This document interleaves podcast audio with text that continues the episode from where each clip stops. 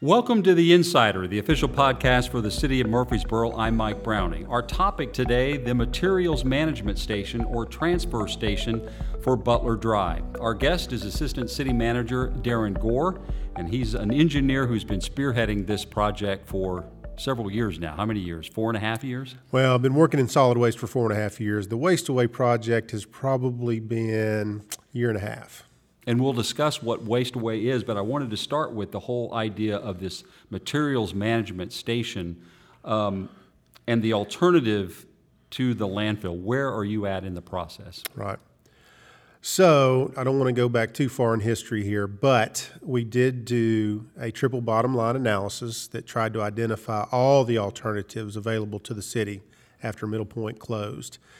Two of the viable options the options that the council scored the highest was to just build a transfer station, which would transfer our garbage to another landfill, or go into a more innovative project with a WasteAway, where we would transform the trash into a renewable, beneficially reusable project, where the city is looking at funding using what we call our general fund dollars, or our tax-based dollars, is just the material management station or transfer station portion of the project. That is kind of the fallback position at this point. If anything doesn't work out with the recycling project or the WasteAway project, we still need a transfer station. That's because when Middle Point closes, we're going to have to start transferring our garbage somewhere else. So the land's already been identified. It's already been approved for zoning. Correct. And annexation as well. You're doing some testing of the ground, geotesting, and also design work is underway. December 1st of last year, we did get in essence, a design agreement. It was a $2.5 million fee, and it was split pretty much, I think, 50-50 between Griggs and Maloney, who is kind of a local engineer who is doing the geotechnical testing, which basically entails drilling down into the ground and determining if we have solid bedrock or if we've got voids on the site. And it's very essential to do your geotechnical testing to figure out how to design your foundation and the slab of the facility. We're looking at about a 50,000 square foot facility, so it's rather large, just over an acre. And then the other half of the design fee is really going towards our partner WasteAway, where they are the ones that are doing really the manufacturing design, which is a process using multiple really equipment that you would see in a materials recovery facility. Shredders, air knives, magnets, everything that kind of tries to pull valuable recyclables out of the trash, but then also convert the remaining trash into this biomass fuel. So you may have answered part of my next question. What is a material management station? Well, material management station, I'm using that term. This project really is made up of four, we'll call distinct components. And I like the term material management station better than transfer station, because we really are managing material that we believe there's multiple ways to manage it. We can feed it to a WasteAway process or a manufacturing process, or we can transfer it to a truck and haul it to another landfill. But the material management portion, this is about a 20,000 square foot tipping floor where our trucks come in and dump the garbage on a concrete floor. It's enclosed, it's inside a building, and then there is a equipment, handling equipment that move this garbage around. And the plan right now is to move it into a conveyor system that takes it to, we'll call it the second part of the process, which is I'm calling it the SE3 manufacturing. SE3 is kind of the trademarked term for the biomass fuel that WasteAway manufacturers. So this trash goes in, and that's where you get into the shredders, into the air knives, into the magnets. You're taking out the useless material, which is, we'll call it the glass and inorganics. You're taking out the good material like metals, ferrous metal or aluminum, And then you're taking the rest of the product and you're creating really what SE3 is. It's a coal or wood equivalent. You can burn it like you would coal, or you can burn it like you would wood. That's the second component of the project. Don't want to get too far ahead. I could go into what's 3 and 4 right now if you want me to, or we can talk about. Well, maybe what we should talk about is that WasteAway, the company that innovative or created this process, was actually doing the process in Warren County for some time. That's right. Right. So they were a project that was facilitated by the Corps of Engineers. The Corps of Engineers they built a plant in Morrison and went through a significant level of testing and trying to kind of run this process through the ringer, if you will, to determine, does it have some weaknesses? Where, what can we put in here that the product that wouldn't contaminate the final end product and those kind of things? It won a lot of research and development awards from the Army, and actually was recommended for deployment by the Corps of Engineers in 2008. The obvious question people ask me then is, well, why is it 2023 and one of these haven't been, the only one that's been built is still in Morrison County, or in Morrison? The answer to that is it just wasn't competitive. It was not competitive with coal or wood as a drop-in fuel. It wasn't competitive with mulch, which that's what initially a lot of this material was basically used as a soil amendment to replace mulch. So in other words, it was kind of an economic environmental issue that has changed since that time. Absolutely. That's exactly what's happened. In 2019, WasteAway received a comfort letter, that's called a comfort letter, from the Environmental Protection Agency, the U.S. EPA, that designated this material as non-hazardous secondary material, and it would be considered a coal or wood drop-in. It would not have to go through all of the federal air pollution mitigation requirements. If you had a boiler that used wood, or if you had a cement kiln that uses pet coke as a fuel, this material could go straight into it without having to go through all the air quality regulations that the U.S. EPA didn't have to go through the Clean Air Act requirements. So why did the city decide that the location that you've selected over off Butler is the right location? Well, even before we entered into WasteAway, I was looking at this particular interchange off of I-24 for just a transfer station, when we thought that our initial solution was just going to be to transfer the garbage to another landfill. And quite honestly, we picked this site or a site because the Joe B. Jackson interchange still had some available property, quite honestly, and some tracts that were large enough to not only handle a transfer station, but even a future, say, a public works facility like we have up off of Florence Road. So I had always been looking for this type site close to an interchange to keep trucks off of our local roads and primarily get trucks in and off the interchange or the interstate and back onto the interstate without being detrimental to our local traffic. And when it comes to WasteAway, what is the current status of that agreement with that company, and what else has to be achieved, I guess, before that becomes reality? We are in the middle of design.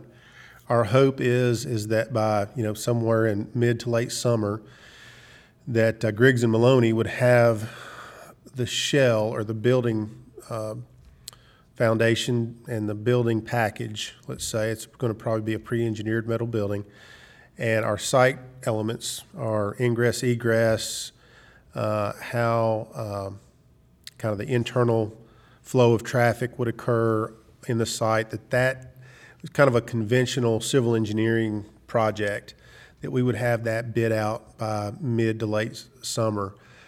And then following that would be getting all the procurement of the WasteAway material and our process equipment in place, hopefully by the fall. So construction might begin late this year, early next year. I'm thinking I would love to see us breaking ground by mid to late summer. So say August, September. Some concerns have been raised, and we should probably allow you to address those, about odor and about traffic. Those are the biggest complaints, I think, that people raised at a public hearing. Right. So the traffic, again, going back to the fact that we're at an interchange and trying to primarily use the interstate, we're estimating somewhere between 50 to 70 trucks per day. That's compared to between, say, 400 and 500 at Middle Point. So this facility is only going to be able to handle about 140,000 tons a year. That's 400 tons a day. A fully loaded semi-trailer can only handle 20 tons. So if say ideally, if we were able to get 20 tons max loaded to a 400-ton facility per day, that's only 20 trucks. So I'm kind of hedging. We're going to have trucks. There's going to be our trucks coming in that are tipping trash in and so forth. So I'm saying between 50 and 70. With regards to smell, you really just have to go over to the Morrison facility and do a site visit. Garbage smells. I mean, there's, and as you're transporting garbage, I don't think our trucks smell that bad. Some people have told me I'm wrong there, so that's okay. But it's a very temporary, fleeting smell when you have a truck that's passing by. This facility is going to be enclosed. All the trash will be dumped into concrete floor. And one thing that I've told people throughout my career, I've worked in the water and the sewer field, and water's not so much of an odor issue, but obviously sewer can be have a very strong odor. When you have something inside a contained structure, in this case a 50,000 square foot facility, there are multiple ways to mitigate and control odor if it becomes that. The first one is we're not going to plan on letting the garbage sit for very long on the tipping floor. As soon as it hits the floor, we're trying to get this into an approximately 30-minute process that creates an odorless, the SE3 is an odorless biomass fuel. The second thing is you can put negative pressure on a building, you can use biofilters, you can use odor control media to scrub gas out of the air. The city's going to have a very high degree of control in that regard because we want to be a good neighbor, and we're not going to let a chronic odor issue exist out off of Butler Drive. There's always a chance for an occasional intermittent one-off odor issue, but I guarantee you if there will not be any type of continuous chronic odor issue out there. We'll have measures in place to deal with that. Back to the waste-away question that we started earlier and we wanted to come back to. So the biogas process that would be a part of this is through what's called anaerobic digestion. Can you kind of, in terms that we all understand, explain that for us? Well, yeah, it's really what happens at a landfill right now when you bury trash. There's organic material that breaks down, and really it's microbiological. They start eating what the soluble organic material, and then as they eat that, they grow and they proliferate, and they off-gas. They create gases that in an anaerobic digester, it's much more controlled. Again, you're inside of an engineered structure, and so you take that gas and you extract it, and then you take it through a purification process. So we're really just trying to capture the methane. And so biogas out of an anaerobic digester may be only 60% methane. Well, we need to get it to a 99.5% purity level. So you scrub out the other gases and you try to just refine and purify it to that high level of methane. And that's natural gas. That's what you can fuel vehicles off of it. You can push it into another gas pipeline. It's what we all use for our our gas stoves and our water heaters in certain cases. That's what we use. So when this process is completed, then it will be compressed into some kind of cylinders, I would assume, or some packaging process. Right, or a truck. And then it will have to be transported. Correct. They call it a virtual pipeline, which is really what we would all call it, compressing it into a truck and hauling it across using the truck. The truck is basically your virtual pipeline. So from the process of how you envision it from the city standpoint, this garbage will come to the facility and it will be in bags or however it is. It will be just plain garbage being dumped. And then it goes into the what's been termed the fluff or the SE3 manufacturing process. Mm-hmm. Distinguish for us the difference between the fluff that's created that could be put into a cement kiln mm-hmm. and the process that goes into creating biogas. Yeah, so you create the SE3, which is the biomass fuel, and you don't have to put that into an anaerobic reactor to generate gas. You can use garbage. The garbage has to be converted. So the garbage comes in off of our side loader vehicles and other say roll-off containers that the county may be using this facility as well for their convenience centers. That garbage will go through the manufacturing process. Okay. It will have to be made into SE3 fuel. Now, when you create that biomass fuel, there's again, two options. One is if you've got somebody that's willing to purchase that on a per ton basis and burn it off-site. A cement kiln uses coal and pet coke, right? You know, to burn, to create a very hot furnace type environment to generate what's called clinker. Clinker is a precursor to Portland cement. They could actually use the SE3 directly into their furnace and their cement kiln to burn it to keep that temperature up to manufacture clinker. The unique thing, the cool thing is that for every ton of say the SE3 that they use that offsets that coal, they actually get a 1.7 ton greenhouse gas emission credit. So would you say they're excited to get their hands on this? Yeah, they're excited because they do. I've researched a little bit of the Portland cement industry. They have a roadmap to carbon neutrality by 2050. So cement kilns are one of the highest methane gas producers around.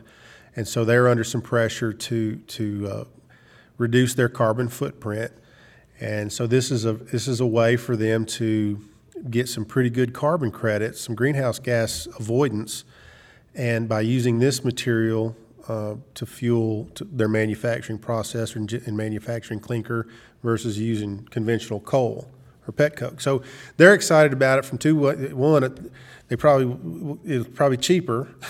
We can maybe sell it to them cheaper than coal. And two, they get a pretty good carbon credit for it. What are the expectations for the amount of garbage, first of all, that Murfreesboro produces, and then how much you'll need in order to make this sustainable? The WasteAway project, this facility, manufacturing facility, will be able to handle 140,000 tons per year. That I've said it earlier, about 400 tons per day. The city, primarily the residential, what the city picks up curbside with our solid waste fleet, we pick up close to 50,000 tons a year, just shy of 50,000 tons. We'll just round it up to 50. So we're taking just over a third, say, capacity of the plant just by what we generate. Then let's go big picture. What does Rutherford County generate in total? The whole county, and this is Murfreesboro, county convenience centers, Smyrna, Laverne, all the private haulers, all your retail, industry, food service establishments, they generate, say somewhere in the whole county generates, say 350,000 tons. Which is a large number. That's a large number. And we're not going to be able to take every bit of garbage that Rutherford County generates. We're only going to be taking just under, half or less than half. So the viability of the project, it works if it's just Murfreesboro's trash at 50,000 tons a year and we're just using a third of the capacity of the plant. The more capacity you use of the plant up to its ultimate capacity of 140,000 tons per year, you just start to the SE3 is cheaper.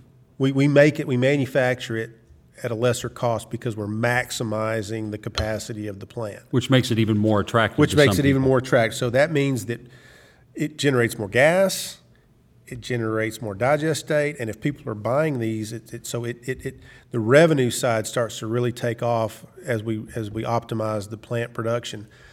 And which just means it lowers the cost to the Murfreesboro resident. What are the safety concerns? Are there safety concerns regarding creating this gas? Yeah, that was one of the questions that the council had that they needed answered between approval of first reading and second reading on the rezoning of our property off of Butler Drive. So I did in-depth.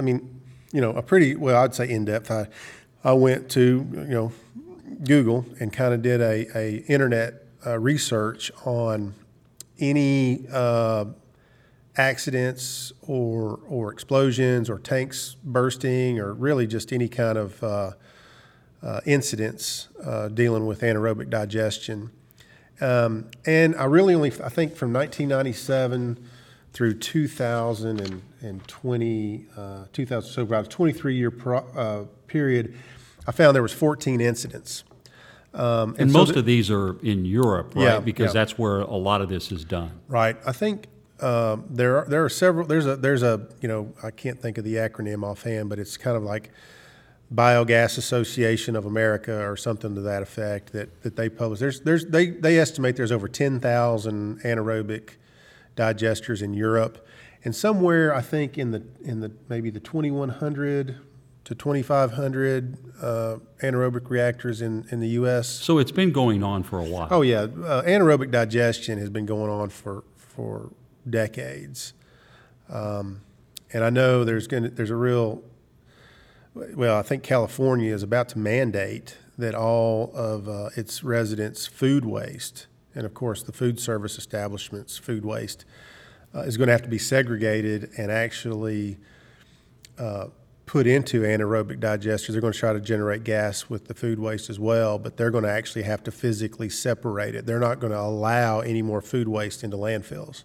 Is it accurate to say that if there is a safety concern at all, most of it is contained to the site itself? In other words, if there were any concerns, it would be to the workers, not so much to the neighborhood. That's correct. Most of the accidents that occurred that I researched were really, you hate to say negligent, but it was worker just maybe not following safety protocols, and it stayed confined. The folks that were injured was confined to the proximity of the digester. There wasn't any collateral damage off-site. Like any process that has something to do with heavy industry or some kind of environmental issue, there is a state agency that looks into this and regulates this, and it's your understanding that TDEC would probably have to provide a permit. TDEC is going to have to provide the operating permit for us to build this facility. There are lots of biogas and anaerobic digestion safety standard manuals. There's the report I did, I think I cited 2 or 3 of those, and so as in all things industrial and all things manufacturing, safety is really the predominant concern. And so as we become more sophisticated from technology standpoint and from just understanding the manufacturing processes we deal with every day, safety is paramount. And so there's a lot of guidance on how to make these areas or these type of facilities safe. Regardless of whether the city is able to move forward with WasteAway and this process, and it's looking like the city is moving forward with that, but of course you've got things, there's a lot of challenges still and there's some hurdles. There's linchpins that still have to be set.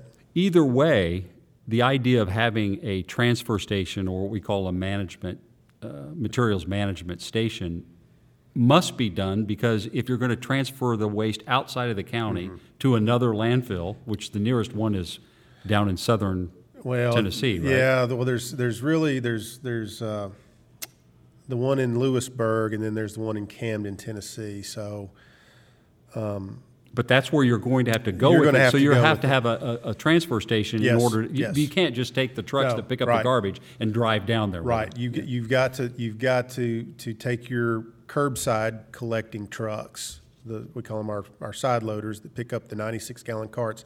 Those have to go empty themselves so they can get back to picking up containers on the curbside, and then you load a semi truck.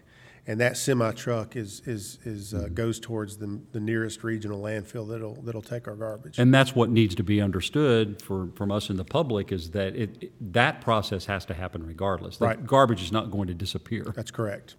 One important question I think that some people have asked about is, will there be recycling at the curb site? And I guess there's not a need for that.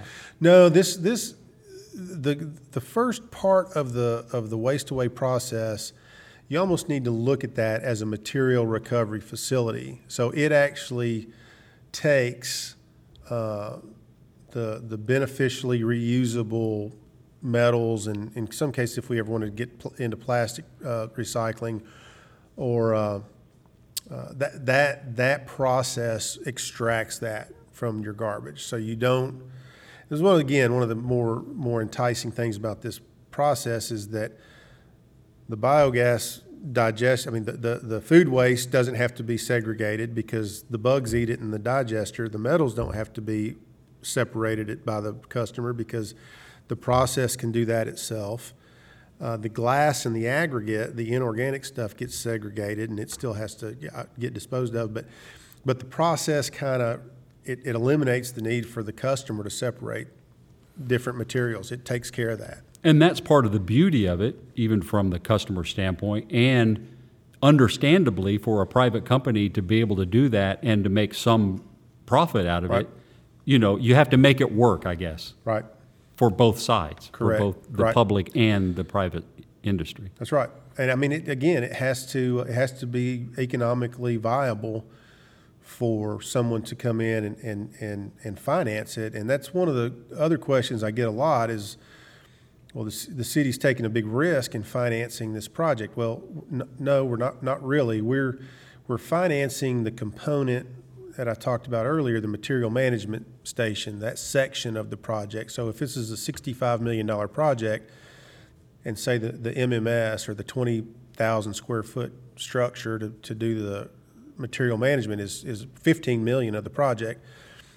The other 50 million is basically we're looking at issuing revenue bonds that would have to be privately, bought. I mean, private investors would have to buy those revenue bonds, and they really would not be backed, or the city's general fund or tax base would not be a backstop to those revenue bonds. Those revenue bonds would have to base the revenue from the project, i.e., the renewable natural gas that's generated, or the biomass fuel that is the digestate that is used by a cement kiln, and plus the revenues of what we pay. We are going to have to pay a tipping fee. We're hoping to keep our tipping fee, and maybe in the low 40s. I mentioned earlier the market rate's in the mid 70s. So if we will have to pay to have our garbage processed as a city, but we would be a customer to this facility. So you've got those three different revenue streams. Those revenues will pay back the revenue bonds and the bondholders. So we're trying to take the city's risk as far as investing in this technology. We're trying to take it off the city and put it back into the private investors. If everything goes well, when do you think we'll see a material management station in operation? Well, we're hoping somewhere by the first, say the first quarter, of 2025. So January, maybe January, February, March of 2025, somewhere in that range. We hope to have it up and running. Well, Darren Gore, the Assistant City Manager, thanks for joining us. Thank you for having me.